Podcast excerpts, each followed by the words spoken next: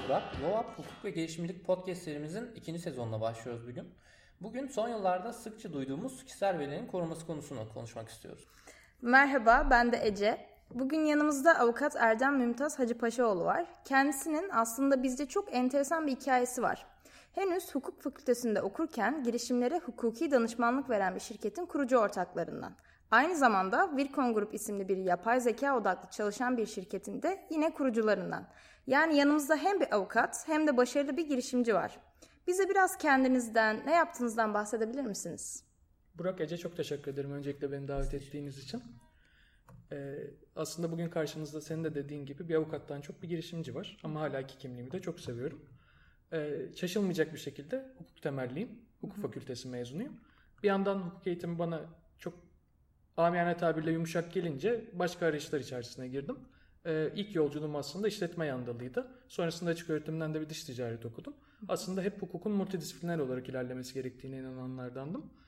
Ee, bu yolculukta bir noktada girişimcilik kanıma girdi. Onun öncesi hep işte kurumsal hukuk bürolarının peşinde koşayım. Farklı hukuk bürosu tiplerini göreyim. Hep şey derdim. İşte bir tane han avukatı dediğimiz klasik tiplerden bir tanesi. Bir tane romantik hukuk bürosu dediğim işte eski birkaç arkadaş toplanmış lanet olsun bu düzene deyip toplanan. bir tane belki de birkaç tane işte bu Legal 500'da insanların gördüğü işte saygın bürolardan olsun diye bir niyet içerisindeydim. Şansım yaver gitti. ikinci sınıfın başından artık mezuniyete kadar hatta bir kısmı startup hukukunun kuruluşu ve büyümesiyle denk gelir. Hep hukuk bürolarında çalışma fırsatı buldum. Hikayenin bir yerinde girişimcilik kanıma girdi. Ondan sonra aslında her şey çok değişti benim için. O eski hayaller işte Suits'te gördüğümüz sahnelerdeki hukuk büroları yerine işte artık kravatı hatta benim eskiden işte koleksiyonum falan vardı kravat iğneleri kravatı. İki senedir kravat takmadığım bir kariyere doğru beni yönlendirdi. Ee, çok da keyifli açıkçası. Çok da memnunum. Buradan birkaç kişiyi daha zehirlersek bu podcast'ta bence faydamız olur diye düşünüyorum. Ee, hikaye biraz şöyle başladı aslında. İşte bu klasik hukuk büroları cenderesinde diyelim ilerlerken bir şey gördüm. ilan gördüm. O esnada şimdinin Instagram'ı Twitter gibi düşünebilirsiniz. Facebook'ta takılırdık o dönemlerde. Çok da eskiyi söylemiyorum 4-5 sene öncesine. İşte şey diyordu. E, 21. yüzyılın 21 yeni lider adayını arıyoruz. Çok da iddialı bir şey e, böyle şeyler çıkar ya ya sonunda para ister ya böyle işte kimlik hırsızlığı üzerine çalışır falan. Öyle bir şeyler arıyorum aşağıya doğru. Hiçbir şey bulamadım. Baktım böyle son bir saat falan var başvuruların kapanmasına. Halduruldur doldurun çok da uzun bir şeydi. Ben sonra bu başvuruyu unuttum. Bir sürede programa işte başvurdum bu arayış içerisinde. Beni uzun bir süre sonra aradılar bir 3 ay 4 ay sonra. Dediler işte Mümtaz Bey şu kadar kişi başvurmuştu. E, biz onu 6000 küsür kişiye eledik. En sonunda size 50'ye düşürdük. E, dedim 21'de. E, yok dedi önce işte hani 50'ye ayıracağız. Sonra hı işte biraz da ailemeye devam edeceğiz. Bizi bayağı böyle bir 6 ay eziyet ettiler açıkçası. e, buradan çok selam olsun ekibe. Yeni bir lider derneği. E, bize bayağı işte sürülebilir kalkınma hedefleri üzerinden projeler, işte İK mülakatları, stres mülakatları, profesyonel testler falan ciddi uğraştırdılar Oo. bize. Ama sağ olsunlar bir yandan da şey yapıyorlar. İşte ayda bir falan bizi topluyorlar. Ne bileyim etik konusunu anlatan kişi hı hı. Etik ve İtibar Derneği'nin işte Türkiye başı, işte bilmem ne konusunu anlatan o konunun en iyisi gibi bizi birkaç hafta böyle ardarda arda topladılar. E, o esnada o değerli 50 kişiyle tanıştım. Açıkçası orada bir yandan hep böyle işte stalk yapıyorum. İleride şunu da bunu yaparız, burada bunu yaparız falan diye bir liste. Neyse çok uzatmayayım en son şey dediler. E, bu 50 kişiyi biz kümülatif süreçte seçeceğiz. Hı hı. Ama birinciyi bir yarışmayla seçeceğiz. Eğer birinci olursanız doğrudan 21'e giriyorsunuz. Yoksa siz hani kümülatif devam ediyoruz. Ne dedim yarışma? İşte bir sosyal girişim ortaya koymanız hı hı. gerekiyor. Bu da Birleşmiş Milletler'in sürdürülebilir kalkınma hedeflerinden birisi ya da birden fazla ilintili olması gerekiyor. Ee, ödülleri söylemeyi unuttum bu arada. Niye bu kadar uğraştım Mümtaz diye soracak olurlarsa da işte Amerika'da bir dönem staj. Hı hı. Türkiye'de Boğaziçi'nin bir mini MBA programı yani işletme yüksek hı hı. lisansının bir muadili. Ee, bir yandan da Türkiye'de işte belli şirketlerin CEO'larıyla size birebir eşleştirdikleri hı hı. bir mentorluk süreci. Sizin hani böyle kariyerinizi takip ettikleri Çok gibi bir şey. Onu duyunca tabii ben de deli gibi. Ben şimdi alttan şu anda. Evet, evet. Ee, başvurular daha yeni kapandı. Ne yazık Hadi ki ya. bir dahaki sene inşallah. Velhasıl e, hani ödüller çok da böyle şaşalı olunca ben bunu bir şekilde kazanmak zorunda hissettim Hı. kendimi. Ama hani sosyal girişimcilik konusunda hiçbir fikrim yok. Dürüst olayım o esnada. Hani bayağı Google'a sosyal girişimcilik nedir, nedir? diyerek başladım. bayağı işte Birleşmiş Milletler'in raporları, bir sürü raporlar, okumalar Hı. falan derken sardı bir yerden sonra açıkçası. Ve şeyi fark ettim. Eğer ben hani böyle olayın bir parçası olmadan bir fikir ortaya çıkarmaya çalışırsam bir şeyler hep eksik kalacak. O yüzden ben de girişimcilerle temas etmek zorunda hissettim hı hı. kendimi. O dönem işte akşamları çalışıyordum büyük hukuk bürosunda. Biz e, işte gece asistanı diyorlar oradaki pozisyonu. Baya böyle akşam 6'dan 11'e çalıştın. İşte çay gerekirse de senin koyduğun, DD gerekirse de girdiğin, çeviri gerekirse de senin yaptın. E, eğlenceli bir pozisyonda çok keyif aldım. Ofisin kültüründe olan işte ilk kurucuların zamandan olan bir şey hala da sürdürüyorlardı. İşte oradan boş bulduğum bütün fırsatlarda girişimcilik etkinliklerine gidiyorum. Böyle 1, 2, 3, 5 derken ben o 3-4 ay süre neyse her bir etkinliğe gitmiş oldum. Ve artık böyle yüzüm eskimeye başladı. Şey oldu ya sen ne yapıyorsun abi burada sen hani hukukçu değil misin Evet. dediler. Ben de kara kara düşünüyorum ya hani bunun bir acaba hukuku var mı? Hani ben de şeyi satacağım ben de girişim avukatıyım. O yüzden buradayım diyebileceğim. Sonra böyle bir araştırmalara başladım. Çok da bir şey bulamadım açıkçası. Birkaç tane blog vardı yurt dışında. Bir tane de Berkeley'de, San Francisco'da şey var. Daha doğrusu Kaliforniya daha doğru bir tabir olur. Ee, bir tane yüksek lisans programı var. İşte girişimcilerin hukuki yönelimleri falan gibi bir şey. Ee, o ilgimi çekti. Neyse bu esnada yarışma ilerliyor. Ben birinci oldum o gazda yarışmada. Oo, Ve bir de iyi. bayağı böyle profesyonel jüriler, şeyler falan. Hatta bir tanesi sağ olsun buradan selam söylemeyeyim ona. Ee, bana bir yatırım teklifinde bulundu. Dedi o hani yarışmadaki fikir bence çok doğru. Sen bunu hani yanında bir teknoloji bilen birisiyle yaparsan bunun altından kalkacağını düşünüyorum Mümtaz dedi. E, ayıptır söylemesi bir 150 bin dolar da para teklif edildi. Çok iyi. Türkiye Benim- için mükemmel. O zaman için çok iyi para. 2015'in son diliminden bahsediyoruz. Dolar da biraz daha düşük tabii ama değeri daha şey. günümüze Peki o göre. sırada mesela yatırım teklif ettiği sırada fikir sadece fikir aşamasında değil mi? Daha hiçbir Hiç şey hayata yok. geçmiş en ufak bir şey yok. Çok iyi. Yarışma gazı çok çok iyi. Ama şey orada da hani e, buradan da kız arkadaşıma selam olsun. Onun bir önerisi olmuştu. Ben işte tarım üzerine falan bir şeyler düşünüyorum. Yapabilecek projelendirmeyi. O da şey dedi. Ya Mümtaz dedi senin alanın hukuk. Eğer sana çok zor bir soru sorarlarsa onlar hukukçu olmadığı için onları kendi sahana çekersin ve doğru cevapları verebilirsin dedi. Çok mantıklı geldi bana da. O yüzden hukuk üzerine bir projeyle gitmiştim. Haliyle ikna etmem de biraz daha kolay oldu. Çünkü hiç jüri içinde hukukçu yoktu. Ee, tabii böyle olunca yani böyle bir teklif de gelince çok heyecanlandım. İşte kaçıncı sınıftayım? Ya ikinci sınıf bitiyor, üçüncü sınıfın başındayım daha fakültedeyim. İyi para 150 bin dolar. Hala iyi çok, para. çok iyi para. Hala verseniz yerim yani öyle bir para. Ee, ben de dedim hani bunu bir şekilde hayata geçireceğiz. Ee, bir, birkaç dakika önce bahsettiğim stok listesi vardı ya dernekte. Ona geri döndüm. İşte herkes yanında bir şeyler yazıyor diyorum. Şunu sevdim, bununla çalışılabilir, bu, bunu yapabilir, bunun böyle yetenekleri var falan diye. Şunu arıyorum. Mümkünse hukuk artı teknoloji, olmadı yazılımcı. Listeden giderken birincisi ilk şeyde tesadüfen yanıma oturan kişi. Günceldeki ilk ortaklarımdan birisi Okan. Okan Şencan. Okan'da enteresan kılan şey şuydu. Ee, İstanbul Üniversitesi'nde hukuk okuyor esnada. Bir yandan da işte CV'sine bakıyorsun. İşte yazılım evi kurmuş. E-ticaret şirketi kurup satmış. İşte bir tane daha girişim yapmış. Bir tane daha girişim yapmış. Bir tane daha girişim yapmış falan. Biraz daha geriye gidiyorsun. Daha lisede hukuk bürosunda çalışmaya başlamış. İcra falan yapıyorlarmış. Oo, bayağı. Bayağı hani garip bir adam. İlk Okan, arkada Anıl hatta buradan selam olsun. İkinci kişi de Anıl'dı. Şu an Vodafone'da devam ediyor. Ben böyle listeledim. İlk Okan'ı aradım. Okan da yapısı itibariyle üşengeç bir adamdır.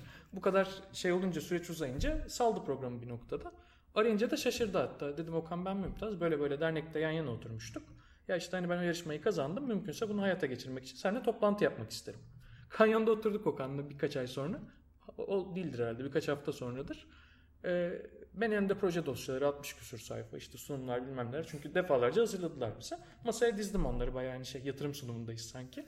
Okan'a anlattım. Okan da hiç sessiz dinledi beni bayağı hani yarım saat 40 dakika. İşte proje şöyle olacak şuradan şöyle yardım edeceğiz şöyle para kazanacağız şöyle parayı vuracağız falan. Şöyle de yatırım geldi bak yatırımcı bu belgeler bu falan. Dinledi dinledi dinledi. Abi bu bizi öldürür dedi. Nasıl dedim Okan bak para da var iş de hazır. Yok abi dedi yaşlanırız biz bununla. İçinde işte pek çok öğrencinin dahil olacağı süreçler var. Onların sınav haftaları var şeyler var. Derken bu operasyon bizi yaşlandırır ama para kazanırız dedi. Ben düştüm orada bayağı ciddi yani böyle. Moral sıfır. Tam böyle önüme doğru bakarken ama ben seni çok sev- sevdim dedi.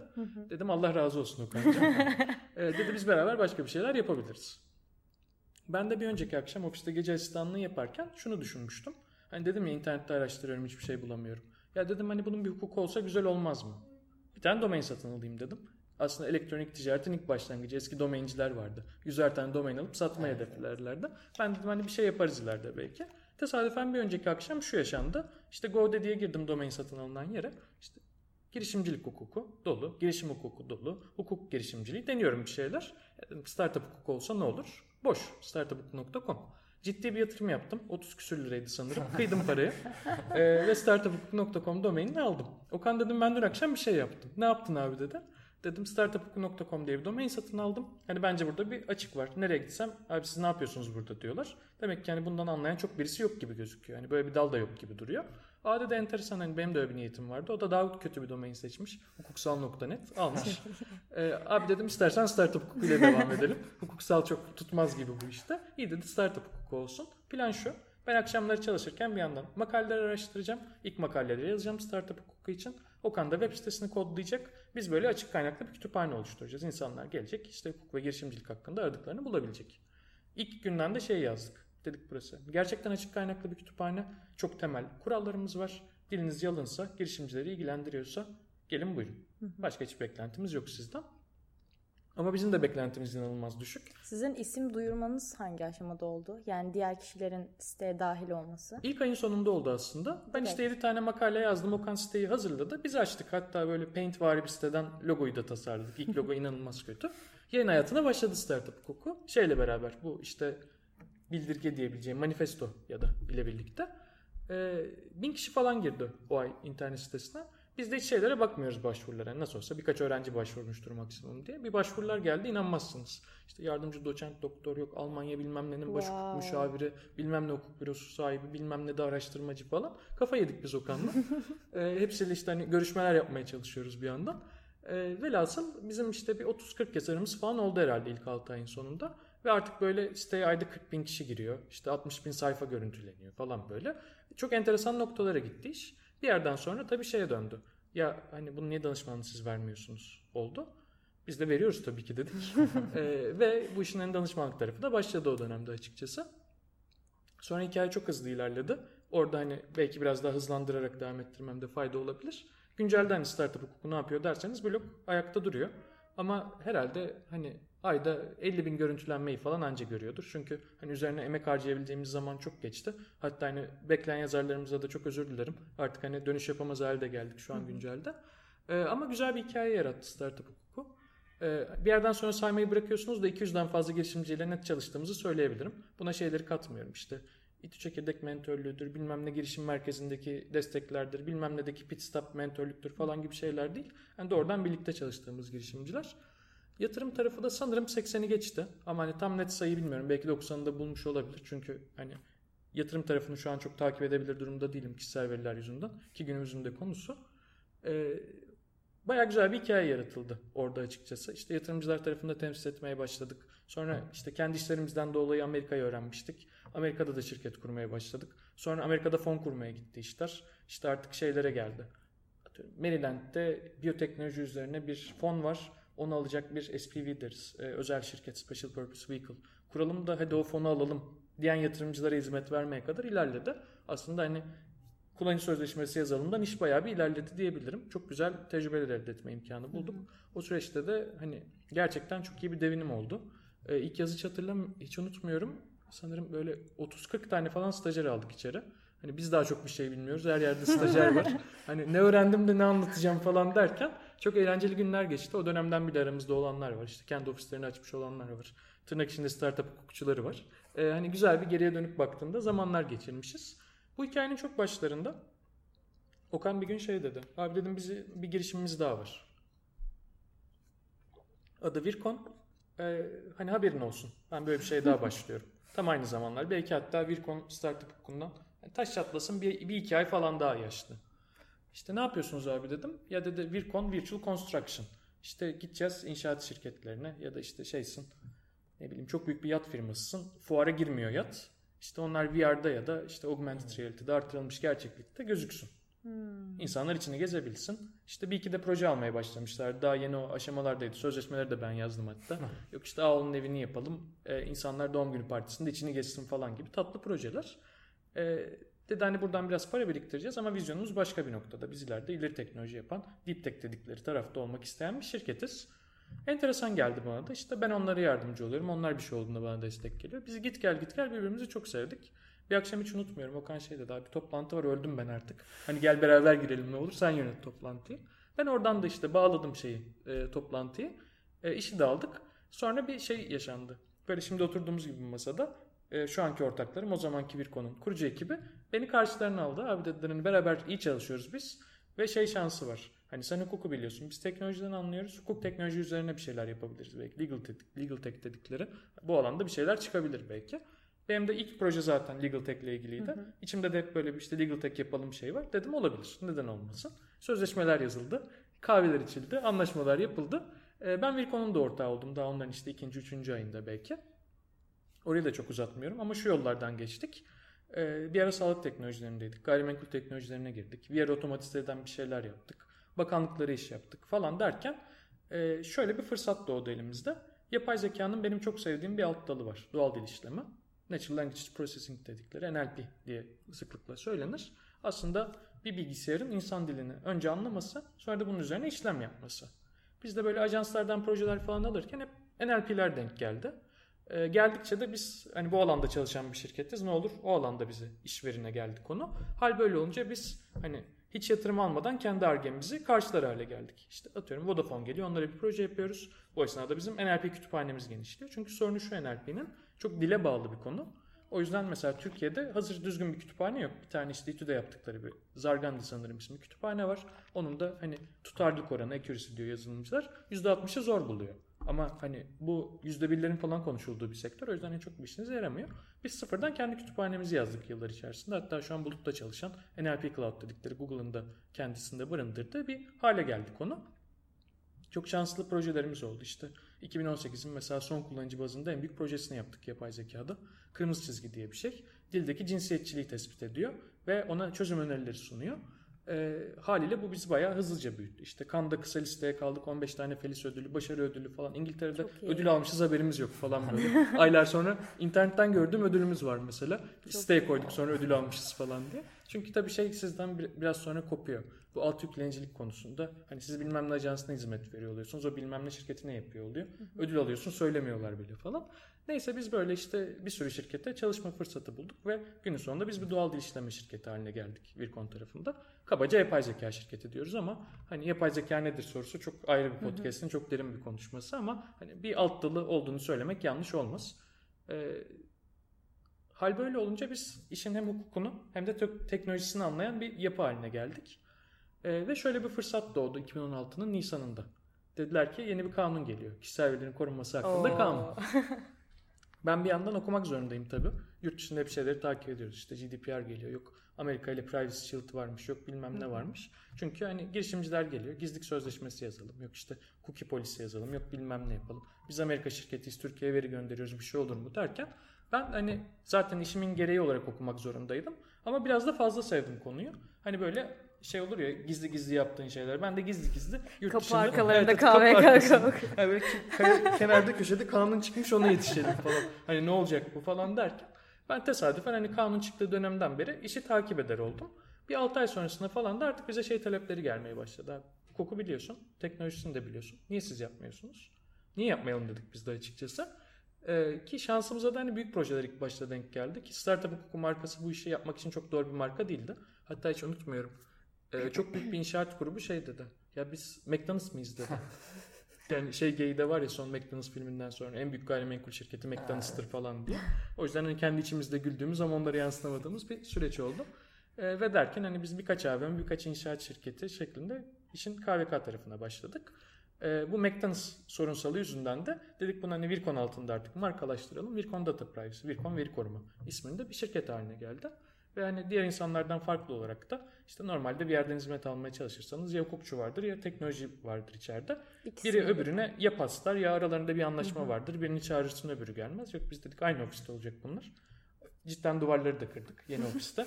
Arada hani hiçbir bir şey masadan yok. diğer masaya geçiyor. Tabii tabii hemen atlayabildiğim bir şey. Hani herkes aynı ortamda nefes aldı. Gerçekten ekibin sinerjik çalıştığı bir ortam yaratıldı. O yüzden hani son birkaç senenin özeti böyle diyebilirim. Bir yandan Virkon yapay zeka hı hı. tırnak içinde alanında devam ederken e, çok enteresan argeler de yapıyor gerçi şu an. Albatros isminde yakında duyuracağımız bir ürünümüz var. İşte bütün sosyal medya analiz eden bir şey. Neyse bir yandan startup hukuku girişimcilere hizmet vermeye devam ediyor, yatırımcılara hizmet vermeye devam ediyor. En sonunda Virkon veri artık böyle e, sayamadığım kadar sektörde oyun projelerini yürüten belki de bu alanın en çok proje yapan şirketlerinden birisi haline geldi diyebilirim. Çok süper. Ben bir ninja direkt aklıma şey geliyor. Bir 10 yıl önce herkes şöyle derdi ya. 20. yüzyıl multidisipliner insanların yılı olacak. Dinleyince de e, hukuk, yapay zeka, kişisel veriler gerçekten de sanırım bu bu noktaya doğru gidiyoruz. Birbirinden aslında çok alakası görünen ama belki de çok alakalı şeyler yapıyorsunuz. O yüzden bence çok ilham verici. Teşekkür ederiz. Şeye gerçekten inanıyorum. O multidisiplinerlik konusuna gerçekten inanıyorum. Ve insanların o kalıplarını mümkün olduğunca kırması gerektiğini düşünüyorum. Çünkü hani herhangi bir işi düz yapan bir sürü insan var. Onu kıymetli ve farklı yapan bir şeylere farklı bakabiliyor olması. O yüzden teşekkür ederim. O zaman çok ufaktan kişisel verilerin korunması kanununa geçelim. Yani çok basit bir soruyla başlamak istiyorum aslında. Kişisel veri kavramının aslında anayasa ile korunan haklardan birisi olduğunu biliyoruz. Yani zaten korunan bir konuydu bu. Fakat son yıllarda bir anda bu konu e, regüle edilmeye başlandı. Dolayısıyla kişisel veriler kavramını çok fazla duymaya başladık. Özellikle son birkaç yılda. Ee, öncelikle kişisel veri dediğimiz bu olay e, hukuken nedir? Ve neden son zamanlarda bu kadar çok duymaya başladık? Her yerden karşımıza çıkmaya başladı bu. Cevap çok basit Burak aslında. Para. Ee, şöyle daha hatta basit hale indirebilirim. İnsan ekonomik bir varlık. Çok böyle ekonomi dersi gelişi gibi homo economicus dedikleri. Hal böyle olunca o dönem paradan ne varsa insan için de öncelik o haline geliyor. Bu belli dönemlerde mesela eşyaymış, metaymış. İşte eşyaları takas edermişsin. Sonra onun bir karşılığı olmaya başlamış. İşte buna bir dönem para demişler, bir dönem değerli madenler yapmışlar. Sonra bu artık markaları oluşturmaya başlamış. Bunlar ama aşama aşama gibi değil de eklemleniyor gibi düşünebilirsin. Markalar bir şey ifade etmeye başlamış. Hani gidiyorsun mesela bakıyorsun Coca-Cola'nın işte deposunda ne kadar kola var. Ama marka değeri onun çok daha ötesinde bir şey. Bir şey ifade etmeye başlamış. Burada tam işte artık fikri mülkiyetin ifade ettiği dönemler gelmeye başlamış. İşte insanlar fikirlerini patentlemişler, saklamaya çalışmışlar. Kimseye vermemişler, kimseye söylememişler. Sonra şunu görmüşler. Eğilim ona doğru gitmiş. Artık bir şeyleri patentlemektense açmak çok daha kıymetli hale gelmiş. Bir şeyi halka mal etmek mesela Tesla'ya baktığınızda hala ürünler patentli. Hala onu göze alamamışlar. Ama diyorlar ki bizim patentlerimizin tamamı halka açıktır. Gelin kullanın beraber teknolojimizi geliştirelim. Şimdi ne kıymetli hale geldi? Veri.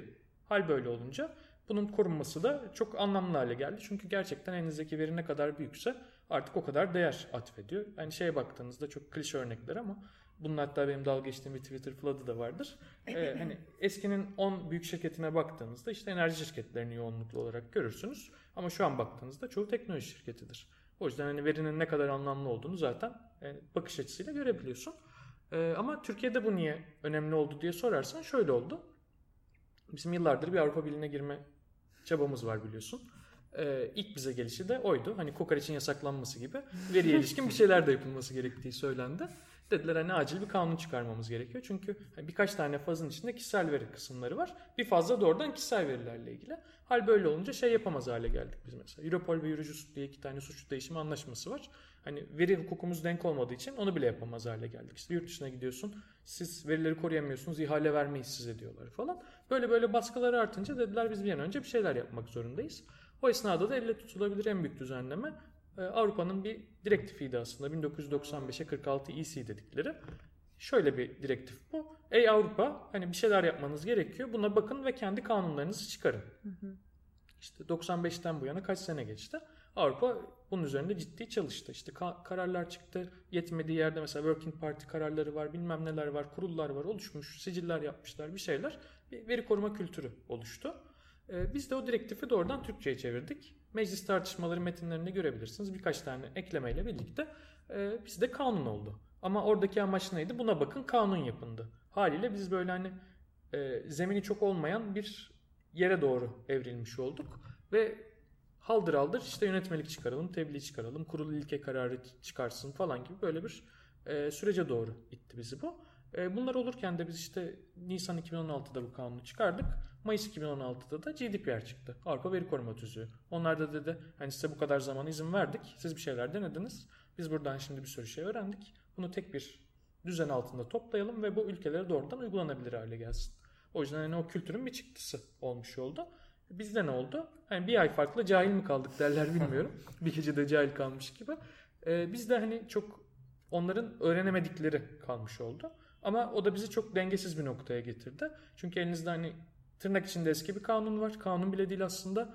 Bir yandan orada yeniler var. Siz hep hani komşunun şeyini daha mutlu olmaya çalışır gibi ona bakıp özeniyorsunuz. Hani bizde de varmış gibi. İlk kararların çoğu öyledir mesela kurulun. Sanırsınız ki GDPR düzenindeyiz. O yüzden hani biraz bizim için zor oldu. Ee, o yüzden hani kanun ilk çıkışı ve buna ihtiyaç duyulması biraz öyleydi. Ee, iki senelik bir süreç verildi bu konuda.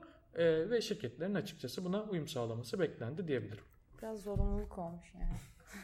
İşte her şey bir zorunluluğun bir Evet. uzantısı aslında.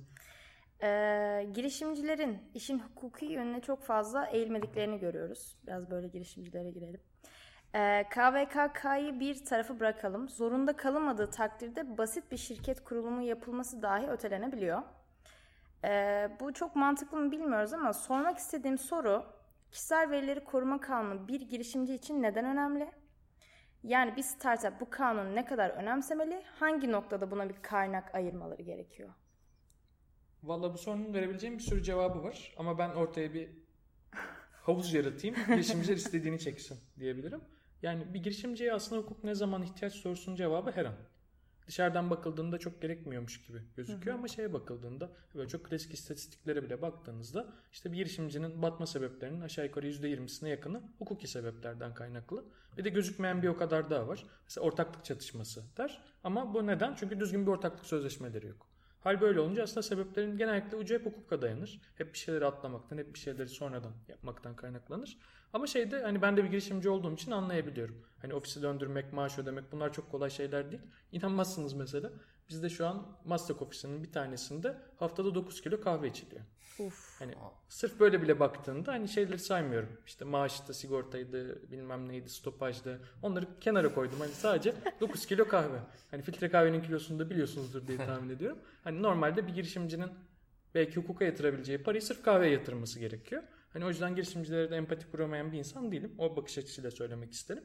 Ama bir yandan da hep hani erteledikçe ayağınıza takılan bir konudur hukuk. Başta bir şeyleri ne kadar düzgün yaparsanız o kadar anlamlı olur. Bu veri tarafında daha da önemlidir. Çünkü kanuna uygun olarak toplamadığınız veriler sizin değildir. Hal böyle olunca yıllar sonra gelip dönüp baktığınızda sizin tırnak içinde kıymetli olan veriniz sizin olmazsa yaptığınız işin hiçbir anlamı kalmaz. Yani bir gün geri, gelip size kurul derse ki ya sen bu işte kullanıcı datalarını usulüne uygun toplamadın bunları sil. Ama sen şirket değerini datanla ölçüyordun. Şey metrikleri var mesela işte software as a service şirket dedikleri yani yazılımı bir hizmet olarak sunan şirketlerde en büyük değerleme metriklerinden biri kullanıcı sayısıdır. Ya da MRR dedikleri aylık tekrar eden düzenli gelirdir. E şimdi sen sırf veri kanuna uyum sağlamadın diye ikisini de bir anda kaybetme tehdidi altındasın.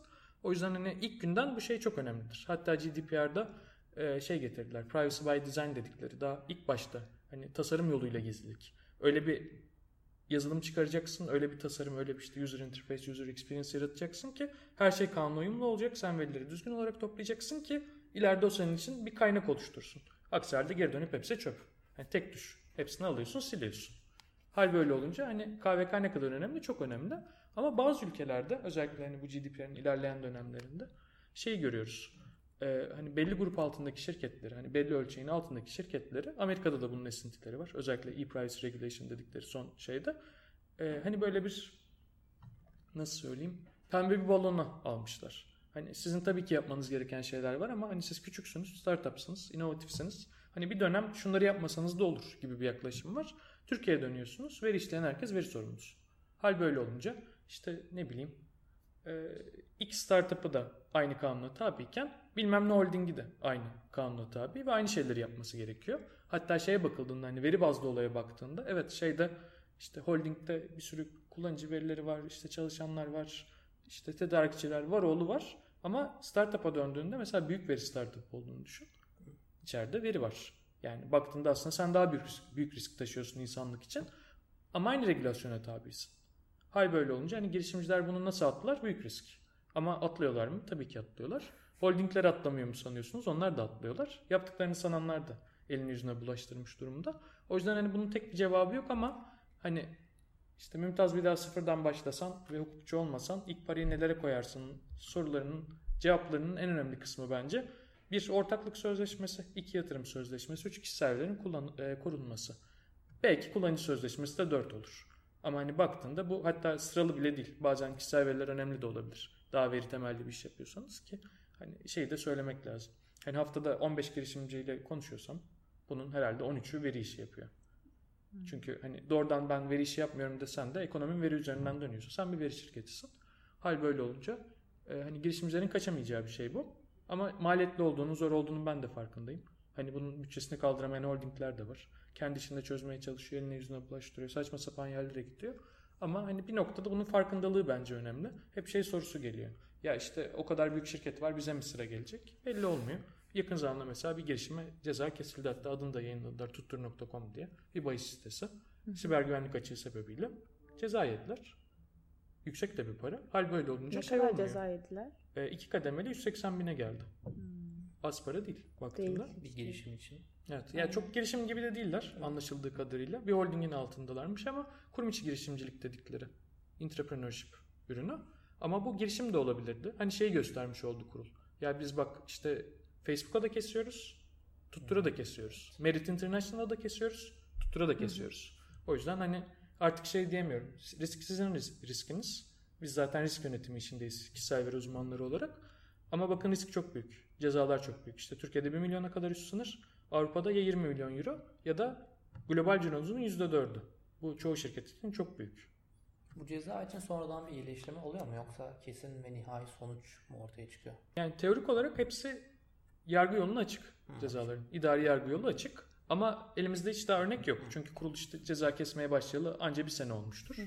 Hal böyle olunca hani yaptılar da indirdiler diyebildiğimiz bir örnek yok. Ama şey de çok sağlıklı değil. İşte cezayı verelim sonra indirelim düzeninde çok sağlıklı değil. Çünkü şeyde de çok tutarsızlar.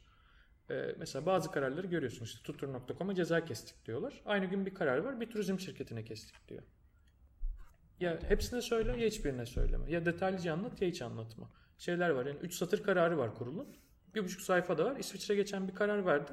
Hani lütfen bu alanla ilgileniyorsanız açın hani feyz almak için okuyun. 20 sayfa karar yazmışlar. İçeride geçen işte görüntü işleme teknolojilerine atıflar yapmışlar. Teknoloji nasıl çalışır diye okuyabiliyorsunuz. Sonra da Avrupa'da bu konuda verilen diğer kararlara atıf yapmışlar. Ben gözyaşıyla okudum. Hatta o hafta işte kurulun bir etkinliği vardı. Ben de ziyarete gittim. Veri Dairesi Başkanı Mümtaz Bey de çok güzel bir inceleme olmuş. Elinize sağlık. Biz hani takip ediyoruz flatları. Hani o günler inşallah gelecek burada da. Şeye bakarsanız mesela işte Netflix'te The Great Hack diye bir belgesel var. İşte bu şeyi anlatıyor. Cambridge Analytica krizini anlatıyor. Orada hani şu sahneye sadece dikkat çekmek isterim. Bu Cambridge Analytica'nın İngiltere'deki merkezini basıyorlar. Üzerlerinde böyle ICO yelekli insanlar var. Onlar adli bilişim ekipleri. Sanıyorum orada binin üzerinde adli bilişimci çalışıyor ICO'da. Ee, bize baktığınızda da hani şey noktasındayız. Aydınlatma yükümlülüğü nedir? İşte açık rıza mı alacağız? Hani teknik tedbirleri ne olur alın bakın falan. Hani veri sızmasın noktasındayız. Güzel günler yakın o tarafta. Umarım. Peki eee, ben GDPR'dan da bahsettiniz zaten ama kişisel verinin korunması kanunun GDPR'ı temel alarak hazırlandığını söylemek eee, sanırım yanlış olmaz. Siz de az önce bu mimarili bir şeyler söylediniz. Biraz bundan bahsedelim istiyorum ben. GDPR ile eee, kişisel verilerin korunması kanunu arasında eee, ne kadar bir bağlantı var? E, Her ne kadar GDPR baz alınarak oluşturulan bir kanun olsa da e, kişisel verinin korunması kanunu ile ilgisi olan birisinin GDPR'ı ne kadar göz önüne alması gerekiyor? Aslında iki farklı şey soruyor durumundasın. Biri kimler aslında GDPR'e tabi? Biri de KVK ve GDPR ne kadar yakın? Evet. Ee, ya şey Mimar Sinan'ı buradan belki hani almış olalım. Biri çıraklık eseri, biri ustalık eseri. Hani gerçekten arada yılların gelişmiş bir kültürü var. Aynı yollardan onlar da geçmiş. İşte sicil yapalım, insanlar öğrensin, bol ceza keselim, görsünler falan. Şimdi GDPR'e dönüp bakıyorsunuz, sicil de kalkmış. Öyle durmadan ceza da kesmiyorlar. Biz de mesela hani ben her gün bir kere kurul sayfasına bakarım. Yarım saatte bir bakan ekip arkadaşlarım var. Çünkü hani her an bir şeyler gelebiliyor ve ana sayfaya düşmüyor. O yüzden hani arada çok öğrenilmişlikler var. Şey bile baktığınızda işte bizim kanun kaç sayfa? 10 sayfa değil galiba. 8 sayfa mı 9 sayfa mı ne? Hani 12 Times New Roman yapalım. Şeyi koyun mesela GDPR koyun. Onların işte RESTful dedikleri şey var. Ee, kanun gerekçeleri var. Ben geçen onunla bir versiyon yaptım. İşte preamble dedikleri ön giriş kısmı. Kanunun kendisi altında da gerekçeleri 112, 192 sayfa. Şimdi iki kanun aynıdır demek çok zor haliyle. Ama hani şey olarak da bakarsan bizimki direktif gibidir. Altındaki düzenlemeler de vardır dersen herhalde bizimki de 100 sayfayı buluyor. O yönetmelikler ve tebliğlerle beraber. 12 punto hepsi tabii. Bu hesap üzerine. Hani o yüzden bakıldığında arada ciddi bir öğrenilmişlik farkı var. Ciddi bir uygulama farkı var. Bizde çoğu şey hani tırnak içinde Allah'a emanet şu an. Bunun tabii iyi tarafları da var. Daha doğrusu doğru olan tarafları da var. Hani kişisel veri tanımına bile baktığınızda tanımın çok geniş yapıldığını görürsünüz. Ve hani biz bile bak iki senedir gecem gündüzüm uyum projeleriyle geçiyor. Gitmediğim şehir kalmadı. Hani bazen şey oluyor ya bu kişisel veri mi acaba diye birbirimize bakıyoruz. Hani böyle toplanıyoruz hani şeye dönüyoruz. Tanıma dönüp evet kelime kelime acaba bu kişisel veri mi noktasına geliyoruz. O yüzden hani şey de zor bir yandan uzmanlaşması da zor bir şey. Şimdi bir de ikinci fazı var. Hani GDPR kimlerin derdi konusu. GDPR e, uluslararası hukuk bakımından işte hani supranasyonel, supranasyonel diyebileceğiniz uluslararası yetkiye sahip bir tırnak içinde düzenleme. Yani en azından böyle olduğunu iddia ediyor. Yani şöyle diyor. Eğer sen benim vatandaşımın verisini Uganda'da da Türkiye'de de işliyorsan bunu GDPR kapsamında işlemek zorundasın diyor. E şimdi ülkende hiç veri kanunu olmayabilir. Afrika'da bir yerdesin.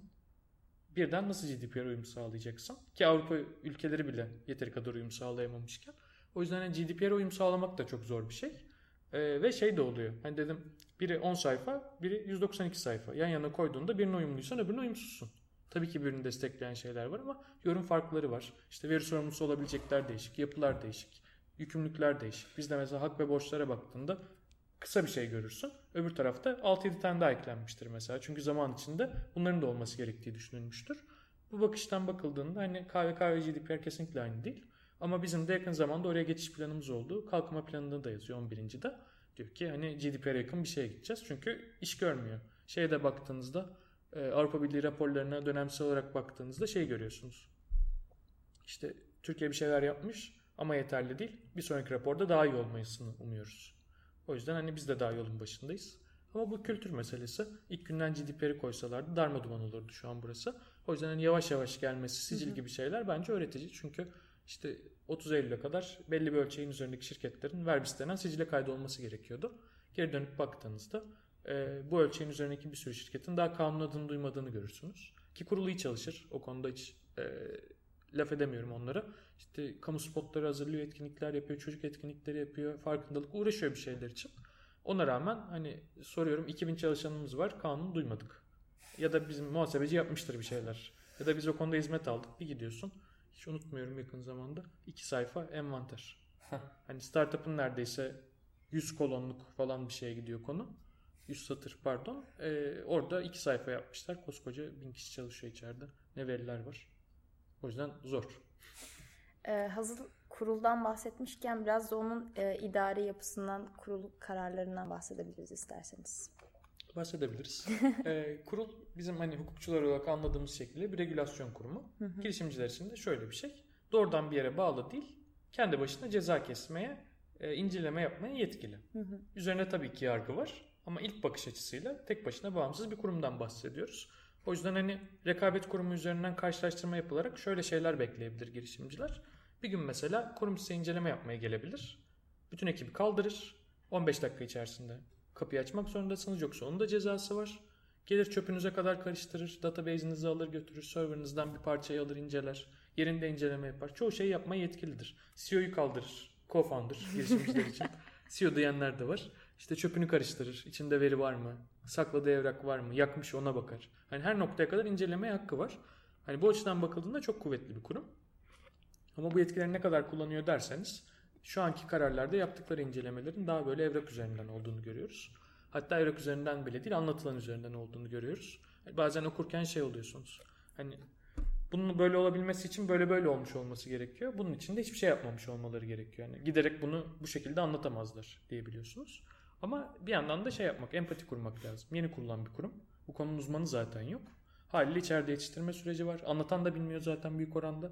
Derken zaman içinde şey oluyor. Kervan biraz yolda düzülüyormuş gibi Evet oluyor öyle galiba. olacak inşallah. Ama şu an şey kötü. Hani soru sorduğunuzda bir Alo 198 var mesela. Kişisel veri koruma hattı. Yani Aa. eğlenmek için arayabilirsiniz. Yani ne sorsanız temel şeyleri söylüyorlar cevap olarak.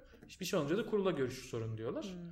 Zaten hani kurulla konferansta sorarsanız bu benim şahsi cevabımdır. Kurulu bağlamaz diyor.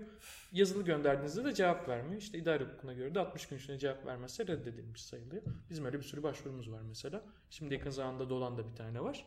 Ki yani çok önemli sorular soruyoruz artık hani şey değil. Şu böyle mi aydınlatılırdan ziyade hani kanunda bir boşluk var. GDPR'de bir karşılığı var. Uygulamasının böyle böyle olması gerekiyor. Ey kurul nasıl bize ceza kesmeyeceksin soruları. Hani onlara bile cevap alamıyoruz. Yakaladığımızda da hani bence böyle ama bu kurulu bağlamaz diyorlar. O yüzden hani iyi niyetli olduklarını görebiliyorum. Ama şey değil. Ellerinde uzman olmadığı için ve kadro yeteri kadar kalabalık olmadığı için ve bu iş hani cidden tecrübe etmiş çok az insan olduğu için süreçte onlara da hak vermek lazım ama hukuk açısından hani bağımsız bir kurum olduğunu bilmek önemli. ceza kesmede hani birine sormuyorlar. Onu anlamak önemli. Hani 1 milyon ceza al 1 milyon ceza. Sonra hadi davada uğraş noktasında olduğunu bilmek gerekiyor. O bakımdan hani karşılarında diğer hukuki şeylerden farklı olarak burada daha aktif, daha güçlü bir kurum olduğunu söyleyebilirim. Sanırım kurul kararlarını beklemekten başka çok da yapacak bir şey kalmıyor gibi yani. Evet kanun var. Kurul kararları sizi yönlendiriyor. Bu ikisi dışında sizi yönlendiren kesin bir şey yok sanırım. Meslektaşlar var. Evet. İşte baroda kurullar var. Bu işi bildiğini düşündüğünüz insanlarla sohbet etmeye çalışıyorsunuz. Ama şeyler e, rehberimiz ister istemez. Dedim ya 95'ten beri bir yerde bu kültür genişliyor. Mesela Working Party kararları var İngiltere'de. Açın okuyun mükemmeldir. Hani kanundan daha kıymetlidir. Ya da buradaki şey de fena değil. E, bu kanun gerekçesi de fena değil. Hani bazı sorulara cevap vermeye çalışıyor ama şey yapabileceğiniz bir alan ne yazık ki değil. İşte alayım bir kişisel veri kitabı okuyayım lik bir alan ne yazık ki değil. Çünkü kitapları yan yana koyun. Hani böyle bir karşılaştırma yapın. Sanıyorum %80 aynı kitapların. Çünkü kanunu açıklamaya çalışmış. Kurul yayınladığı metinlerde de öyle. Yani çok temel. Konferanslara gidiyorsun. Kişisel veri nedir? Hani böyle şey yok. Hatta şey önerim oldu kurula. Ya dedim bunu seviye seviye belirleyelim. Bu temel bir eğitimdir. Bu ileri düzey bir eğitimdir. Bu profesyonelleri ilgilendirir. Bölelim ki hani bizim zamanımız gitmesin. Çünkü şey oluyorsun. Bu meslekte çalışan biri olarak ya kurul ne yapmış diye bütün etkinliklere ya sen gidiyorsun ya biri gidiyor. Bir gidiyorsun veri nedir? İşte neden önemlidir? Kanun işte 2016'da çıktı falan. Bir yerden sonra senin de şevkin kırılıyor. Onlar da haklı bir yandan. Onlar da bize diyor hani işte Mümtaz Bey daha kanunu bilmiyorlar. Hani bu uzmanlık noktasına nasıl gelelim? O yüzden hani e, iki tarafı bize zorlayan bir konu açıkçası. Bir dönem yine kriz yaratan konulardan birisi olan e, kurulun kişisel verilerin Türkiye'de depolanmasını e, istememesi, daha doğrusu istemesi meselesine bir değinelim istiyorum ben. E, biliyoruz ki çoğu şirket topladığı verileri yurt dışında barındırılan serverler üzerine depoluyordu. Fakat kurul buna izin vermediğini açıkladı. Bu problemi sanırım kurul bir güvenli ülkesi oluşturarak e, çözeceğini söyledi ama siz bu sorunu nasıl çözüyorsunuz? Sorun hala bir sorun mu? Ee, şey doğru bir yorum değil. Kurul yurt dışına veri çıkarmasına izin verilmiyor. Doğru bir yorum değil. Ama teknik imkansızlıklar ve günün sonunda geldiğimiz nokta neredeyse söylediğin yere getiriyor bizi Burak. Şimdi konu şöyle. Ee, bir veri işlemek için sebebe ihtiyacınız var. Sözleşmesel bir sebep olabilir, kanun size bir güç veriyor olabilir, hakkınızı korumak istiyor olabilirsiniz, ilgiliden rıza alıyor olabilirsiniz, olabilirsiniz de olabilirsiniz. Bunun aynı durumu yurt dışına çıkarırken de böyle. Çoğunlukla açık rıza üzerinden ilerliyor. Belki daha metodik anlatmak gerekirse bir veri yurt dışına çıkarmak istiyorsanız temelde 3 tane yolunuz var. Bir, karşı taraftaki kişinin rızasını alabilirsiniz. Açık rıza. Altında başka kanun sebepleriniz de olabilir. Onu birinci grup diye paketliyorum. İkincisi demin de senin bahsettiğin kurum bir güvenilir ülke listesi yayınlar. Der ki ben gittim Uganda'ya baktım. Veri hukuku bizde denk. Veri aktarmanızda bir problem yok. Sanki sen Türkiye'ye gönderiyormuşsun gibi kabul ederim bunu. Bu ikinci ihtimal. Üçüncü ihtimalde sen güvenilir olmayan tırnak içinde bir ülkeyle çalışacaksındır. Çalıştığın firmaya gidersin. Google olsun bu. Hadi diyelim ki G Suite'de yani Google'ın mail servisinde mail tutacak ol. Google'la beraber Türkiye'ye gelirsin. Kişisel veri koruma kurumuna gidersin. Google der ki bak ben ülke kadar güvenliyim. Ne olur izin ver. Mümtaz benden mail atsın. Üç tane ihtimal var. Şimdi pratik imkansızlıklarına gelelim. Açık rızaya geliyorum. En basit örnek mail. G Suite'de mail tutacağız. Açık rıza da şöyle çalışıyor. Sen veriyi toplamadan önce karşıya aydınlatıyorsun. Rızasını alıyorsun. Alırsan veri işleyebiliyorsun. Ben bunu mail atarken görece hadi kolay. Kolay değil de ihtimal var. Hani bak mail atıyorum da gene çok zor. Ama şöyle düşün. Benim bir mailim var. Mesela mümtaz.startup.com Sen nereden bileceksin bu G Suite'de mi tutuluyor? Benim server'ım mı var? İşte Amazon'da mı duruyor? Yandex'te mi? Hiçbir fikrin yok. Bana mail atıyorsun. Bana geldi mail. E ben nasıl alacağım açık rızayı? Attım bana maili. Çıktı yurt dışına. O yüzden açık rızayı koydum kenara. İkincisi güvenli ülke listesi. E, güvenli ülke listemiz şu an yok. Niye yokun cevabı muhtemelen siyasi. Çünkü hem Avrupa Birliği sorunları var hem Kıbrıs'ın tanınması durumu var hem Amerika'nın güncel krizi var. Daha işte bir saat önce bile neler attı Trump bir görseniz.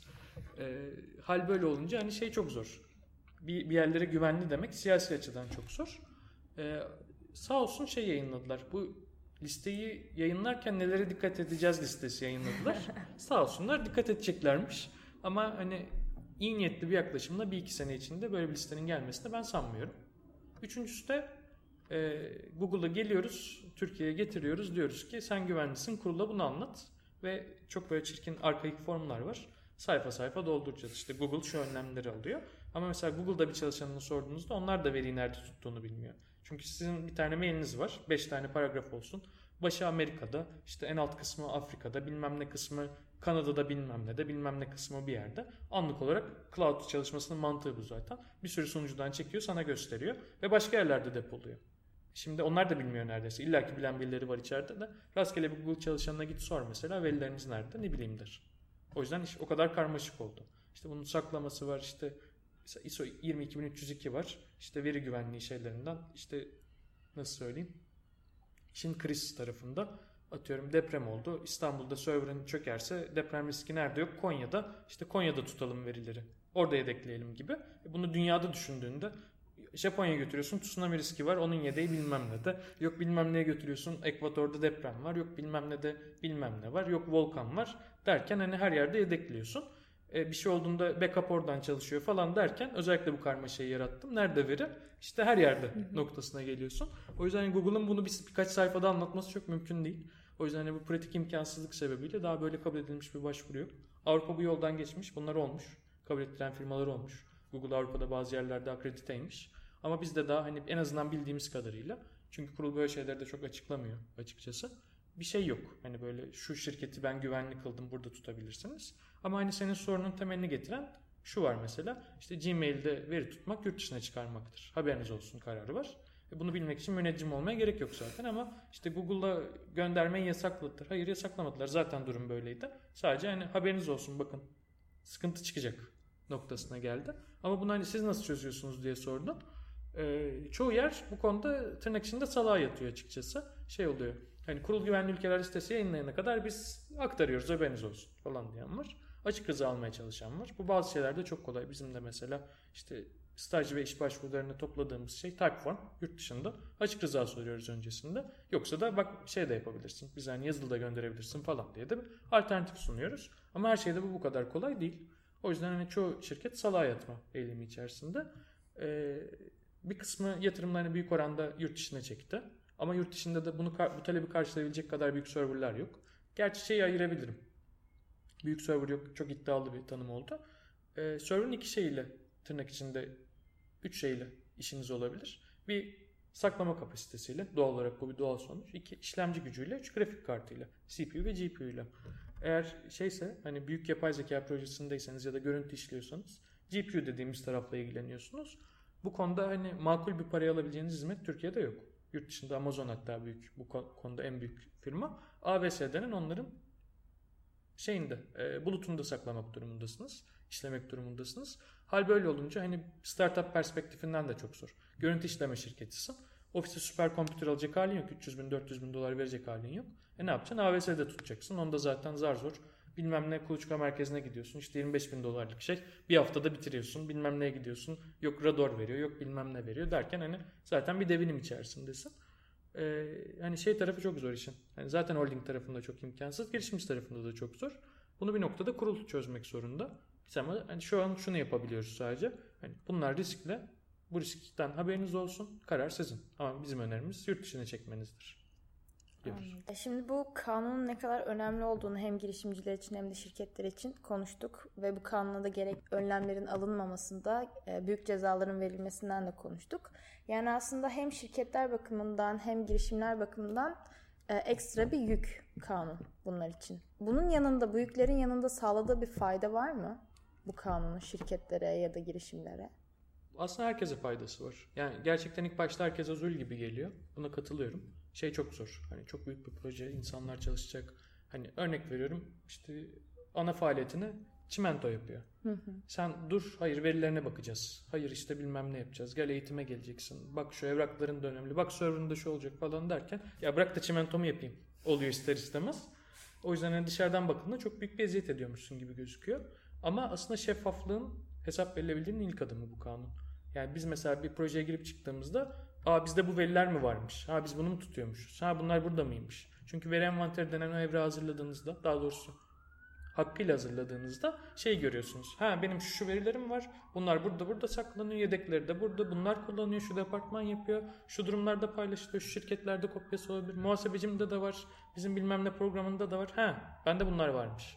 Yani aslında bir veri haritası çıkarmış oluyorsunuz. Sonrasında şey oluyor. İşte çalışanlar mesela çok basittir. İşte Girersin kimlik fotokopini ister. Niye istiyor? Ha bundan dolayı istiyormuş. Ha bunlar gerekli değilmiş. Ha o yüzden maskeliyor bunları. Ha bunun için benim iznim gerekiyormuş. İşte mesela parmak izi. Parmak iziyle giriş. Rızan yoksa kesinlikle veremez. Bunu sana zorlayamaz. Bazı yerlerde retina ile giriyorsun mesela içeri. Biyometrik verin senin. Her şeyini çıkarabilirler onun üzerinden. Bir tek sende var çünkü. Böyle böyle bakınca ha evet demek ki benim de haklarım bunlarmış. Sonra vatandaşa dönüyor bu konu. Örnek veriyorum işte oyun projesi yaptığımız bir yere gidiyor. Otelde kalıyor mesela. Kapıda görüyor ki ha demek ki kimlik bildirme kanunu gereği bu verilerim gerekiyormuş. Ha benim kimliğimde kalması gerekmiyormuş. Bak maskeleyen bir şey yapmışlar, gizlemişler.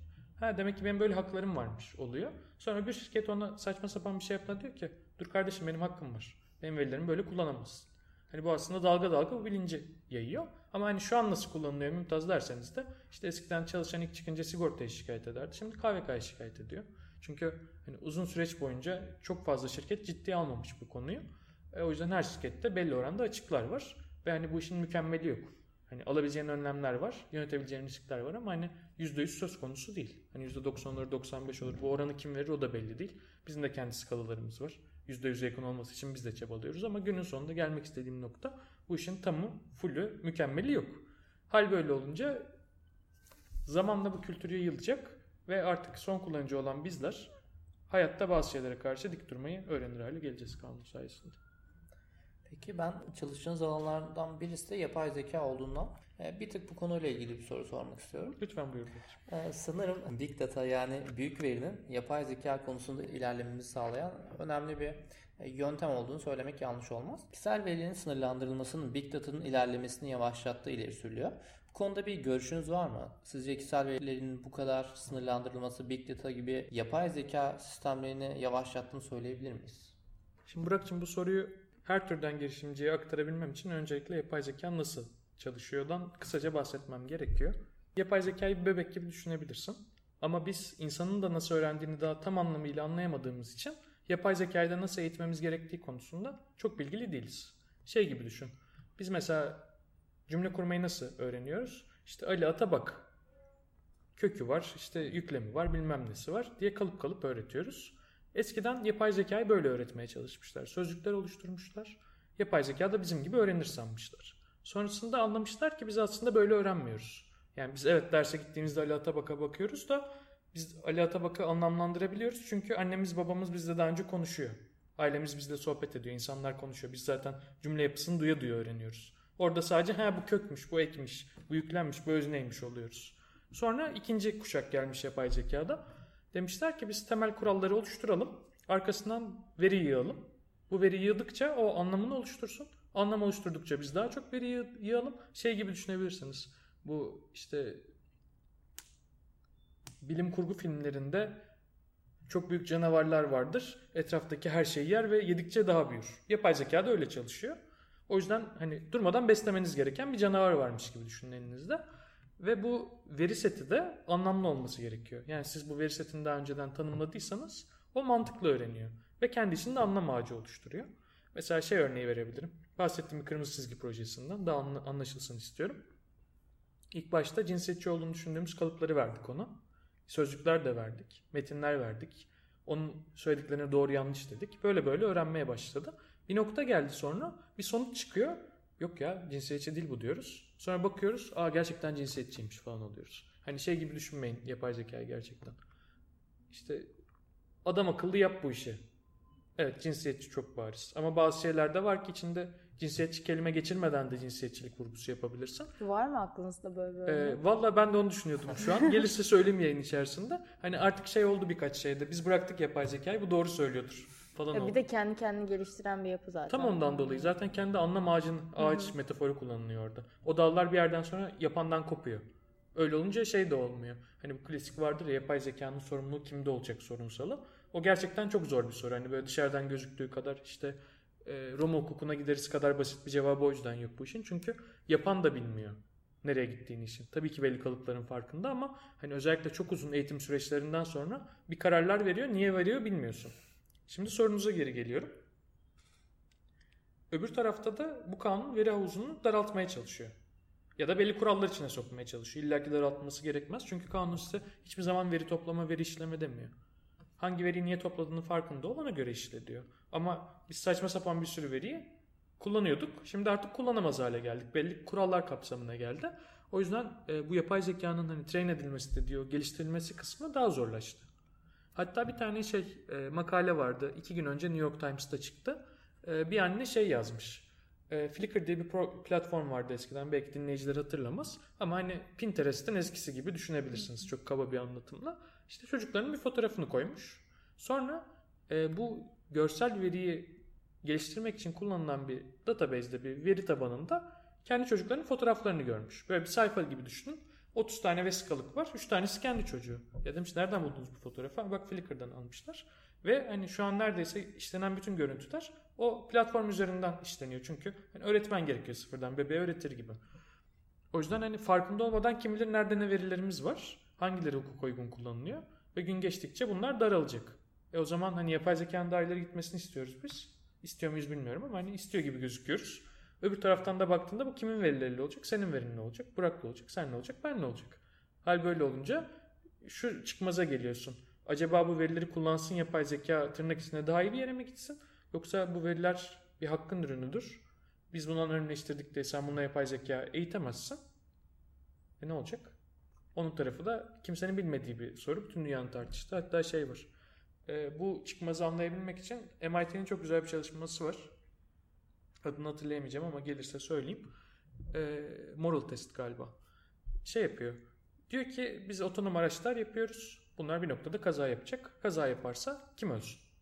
Buna biz karar veremeyiz yazılımcılar olarak. Bayağı şey testleri var. Bir süre sonra geriyor insanı. İşte bir tane yol var, bir tane kedi var, bir tane köpek var. Hangisi ölsün? İşte atıyorum kedi seviyorsun, köpek ölsün. İki tane bir yaşlı kadın var, bir tane çocuk var. Hangisi ölsün? Ya diyorsun ki mesela Japonya'da yaparsan bu testi diyor ki yaşlara saygı çok yüksek. O yüzden genç ölsün. Gene yeni nesil gelir. Ama Türkiye'ye geliyorsun ya da işte bilmem nereye gidiyorsun. Diyor ki ya çocuklar bizim geleceğimiz genç nesil lazım bize. Yaşlı ölsün.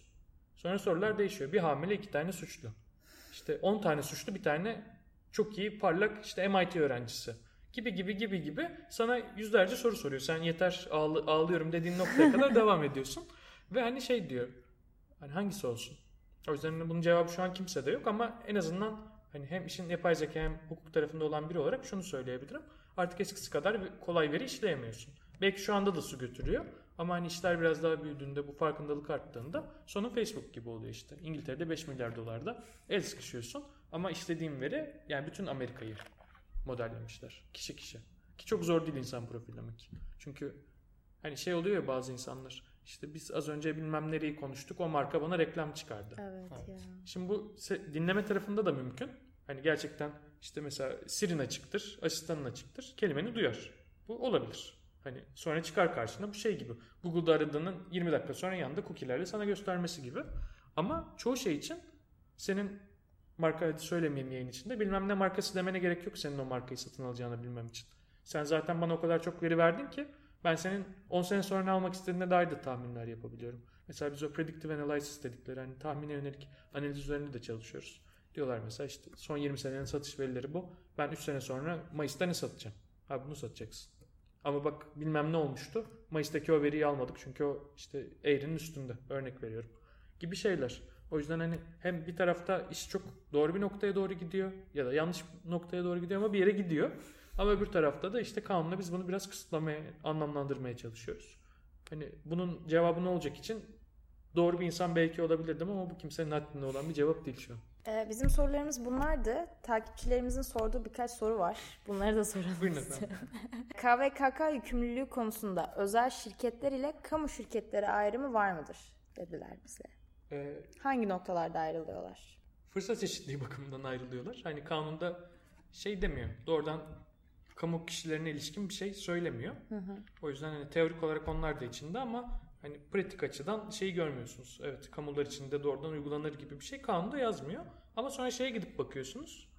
Ee, diyor ki mesela işte 2020'nin Mart'ına kadar kamu tüzel kişilikleri de verbise kaydolmak durumunda. Ha diyorsun demek ki onlar da içerideymiş. Sonra cezalara bakıyorsun. Acaba kamuya hiç ceza geldi mi diye. Ziraat Bankası kararı görüyorsun. A diyorsun galiba ceza kestiler. Sonunda bakıyorsun uyarmış. O yüzden hani Bunu mesela tebe ve garantiye yapmamış. İlk cezalardan biri garanti. Ev ekstra gönderdi diye 30 bin lirayı yapıştırmış. Ya da mesela TEP'te şey olmuş. E, TEP'te miydi Denizbank'ta mıydı? İkisinde de aynı şeydi de tutarı söyleyemeyeceğim. Birinin Beylerbeyi şubesiydi hatta. E, biri kredi sorgulama yapmış ardarda ve bu veriyi satmış. Hani baktığında onlar da ceza kesmiş. Tutarları hatırlamıyorum şu an ama hı hı. Ziraat Bankası'nın ihlaline bakıyorsun. Ya yapmayın böyle şeyler falan noktasında. Ama öbür tarafta şeyi de görüyorsunuz. Ee, bir tane yanılmıyorsam genelge editörü bir şey çıkardılar. Ee, mesela demin sizle yurt dışına çıkarma konusunu konuşuyorduk. Bu kamu için çıkaramazsın cevabı. Hı hı. Demişler ki bütün stratejik şeyler yurt dışında kalacak. Hatta şimdi e, Cumhurbaşkanlığı Dijital Dönüşüm Ofisi yeni bir taslak daha çıkardı. Ama böyle çok da dağıtmadılar. Benim elime geçti. Ee, şey yani daha da ciddileşiyor kamu tarafında. İşte üniversitelere mesela yazı gitmiş yakın zamanda. İşte üniversitelerde projelerini tamamlasın, en azından kurullarını oluştursun 2020'ye kadar falan diye. Böyle bakınca hani evet kamuya da uygulanıyor bu kanun gibi düşünebilirsiniz ama kanun lafzını okuduğunuzda ya bu kamuya da uygulanıyor bunun cevabı çok evet gibi gözükmüyor. Ama biraz içine girdiğinizde evet kamuya da uygulanacak. Ya da uygulanıyor diyebiliriz. Peki bir diğer sorumuzu soralım. Kişisel verilerin korunması kanun veya bu alanın hukuk içerisindeki geleceğini nasıl görüyorsunuz diye bir soru gelmiş. Sanıyorum bu Ekmek soru... yer miyiz sorusu. Evet aynen bu soru. Gençlere ne tavsiye edersiniz Ne sorusu. tavsiye edersiniz? Bana sanki şey gibi geldi. Evet bir anda böyle bir talep geldi ama bu talep doldurulup daralarak ilerleyecek gibi geldi ama siz daha iyi bilirsiniz. Estağfurullah. ya şöyle e, zor bir alan. Öncelikle onu söylemem gerekiyor. Niye zor bir alan? Çünkü salt hukukçu ya da salt teknoloji perspektifiyle yapabileceğiniz bir şey değil. Yani hibrit bir yerde durmanız gerekiyor ve bu kolay bir şey değil. Hani bir yandan siz işte aydınlatma tebliğinin bilmem ne maddesine göre bu kişisel verimi nasıl aydınlatacağızı tartışırken öbür tarafta şey diyorlar işte blok kayıtlarını nasıl eşleyeceğiz? Ya şöyle eşleyeceksin abi. Ya da işte CM kullanmak zorunda mıyız? CM ne diye sorarsan olmuyor. CM'in de ne olduğunu bilmek zorundasın ama öbür tarafta işte bu veri sorumlusu mudur dediğinde evet o veri sorumlusudur ya da değildir diye bilmen gerekiyor. O yüzden hani e, iki taraftan da kaçmayı düşünmeyen insanlar için çok doğru bir alan. Ama öbür tarafta da şey bir alan şu an. Herkesin çok gündeminde. İşte nereye gitseniz kişisel veri uzmanı kaynıyor. Ama hani dürüst olayım. Hani bu işi yapan 10 kişiden fazlasının işine eh fena değil dediğim olmadı. Hani çoğu girdiğim metinde bunlar yanlış, bunlar yanlış. Hatta şey e, her gittiğim metni çekiyorum. İşte bir yere aydınlatma koymuş oluyorlar, bir yere bir şey yapmış oluyorlar. Çekip stajda soru olarak soruyoruz insanlara. Bu nasıl doğru bir metin olabilirdi? Ya da ekiptekiler işte ara ara sınav gibi. Ne olur düzeltin verin bunu. Hani bu sektördeler. Mevzuat da bunlar. Hani illa okyanusa da atmıyoruz insanlara. Hani bir şeyler yanlış burada. Biz şu kadar hata bulduk. Sizce bunlar neler? Gibi gibi sorabileceğimiz kadar aslında işin tırnak içinde uzman olmayan bir sürü insan bu işi yapıyor. Ee, herkes bunun gerçekten uzman olmak zorunda değil ama hani ben nasıl ki dava süper yaparım, icrada ateş ederim demiyorsam e, kişisel veri de böyle bir alan. Önce bunun farkına varsın lütfen gelecekteki meslektaşlarım. E, bu bakımdan her ne kadar bu pazar doymaya başladı gibi gözükse de biz aslında kendi içimizde ikinci fazdayız. Bu da şu. Bu işi yapmaya çalışıp eline yüzüne bulaştırmış olanların işini toplama aşamasındayız. Yani şeyler de var bunun içinde. İşte çok büyük kurumlar, işte Big Four dedikleri büyük danışmanlık şirketleri bir proje yapmışlar. Bakıyorsun açık rıza ile aydınlatmayı karıştırıyorlar. Yani çok temel hani şöyle söyleyeyim işte gelsen bize staj mülakatında karıştırsan bizde yazın bile staj yapamayacağın şeyi çok büyük bir firma çok büyük bir paraya bir sene boyunca yapmış oraya. Bir evraklar geliyor diyorsun ya gerçekten mi? Hani bakın herhalde şaka olması gerekiyor. O bakımdan hani şey pazar çok doydu gibi gözükse de gerçekten bu işin uzmanlığını elde edecek insanlar için bence en az 3-5 sene ekmek var. Bence'nin de ötesinde işte 11. kalkınma planı dediği gibi iş GDPR'e giderse o çok başka bir uzmanlık. Ee, ve hani ona hazır çok fazla insan yok. Gerçi ona hazır insanlar da var. Çünkü işte Avrupa'da bu işi yapan Türkler falan da var. Hani görece az insanın hazır olduğu bir şey. Ama çoğu şeyin sil baştan yapılması anlamına gelecek. Bir de şu farkının da farkına varılması gerekiyor. Ee, siz bir şirkete uyum süreci yapıyorsanız oranın A'dan Z'ye her şeyini öğrenir hale geliyorsunuz. Yani örnek vereyim siz bir işte çimento şirketinin uyum projesini yapıyorsanız işte krinkel nedir, nasıl fırınlanır, çimentoya nasıl dönüşür, nasıl karılır, nasıl çıkar, limana nasıl yüklenir, ne kadar tozu vardır, yönetmeliği nedir, neden kamera koyulur gibi gibi her şeyi öğrenir hale geliyorsunuz. O yüzden hani genellikle içerideki hukukçudan daha çok sektörü bilir hale geliyorsunuz. Hani bu işin ikinci, üçüncü fazı hem uyum projelerinin devamı hem denetimleri hem GDPR olabileceği gibi sektörü bilen uzmanlar haline de getirebiliyor size. Çünkü hani gerçek anlamda o sektörün mevzuatını ve uygulamasını okumuyorsanız oyun projesi kesinlikle patlak bir proje. Şeyi görüyorum mesela işte gidin özellikle Anadolu'da herhangi bir otele her yerde bir aydınlatma var. kapıda hep demişler ama işte kanun 5. ve 6. maddelerine göre işliyoruz 11. maddeye göre haklarınızı saklayabilirsiniz. Gerçekten mi? Noktasına geliyorsun. O yüzden hani işi bilenin yaptığı şey çok fark ettiriyor. O yüzden hani bence en az 3-5 sene devam edecek bu iş. Ee, daha da uzmanlaşanlar için daha da uzun sürecek. Ee, ve daha güzel olacak diye tahmin ediyorum. Yani yeni başlayanlar için hiçbir şeyde geç kalınmadığı gibi kişisel verilerde de geç kalınmadı. Ama çok temel bir işletme stratejisi açısından bir mavi okyanus var, bir kırmızı okyanus var. Mavi okyanus çok fazla insanın olmadığı görece okyanus. Kırmızı da işte köpek balıklarının savaştığı birbirinin kanına akıttığı okyanus. Ee, hafif pembeleşmeye başladı kişisel verilerin korunması tarafı. Ama hala gidilecek çok mavi sular var o tarafta. Çünkü işin çok ciddi siber güvenlik tarafı var. Çok ciddi teknolojiden anlama tarafı var. Hani sanmıyorum çok fazla insan gidip işte SQL'den okuyup ha sizde bu veriler varmış diyebilsin. Anca şeyler oluyor onlar işte bilgisayar mühendisliği kökenli avukatlar ya da avukat kökenli mühendisler. O yüzden hani çok böyle kendi inanılmaz yetiştirmiş mükemmel insanlar da yok piyasada. Ee, o yüzden bir süre daha bence bu alanda ilerlenebilir diye düşünüyorum. Ee, çok teşekkür ediyoruz yayınımıza geldiğiniz için. Bu bizim uzun bir aradan sonra yaptığımız ilk yayındı. Hem avukat hem bir yandan girişimci olmanız da çok güzel bir başlangıç yaptı. Çünkü ikinci sezonu avukatlarla mı ilerletelim yoksa girişimcilerle mi ilerletelim? Topu tam, tacı atmak aynen, oldu şu tam karar verememiştik. Tam ortadan böyle güzel oldu. O yüzden teşekkür ediyoruz. Ben Yayınımızın teşekkür ederim. sonumuza geldik. Teşekkürler zaman Evet. ayırdığınız. Estağfurullah. Çok teşekkür ederiz. İnşallah ileride İnşallah. dileğiyle.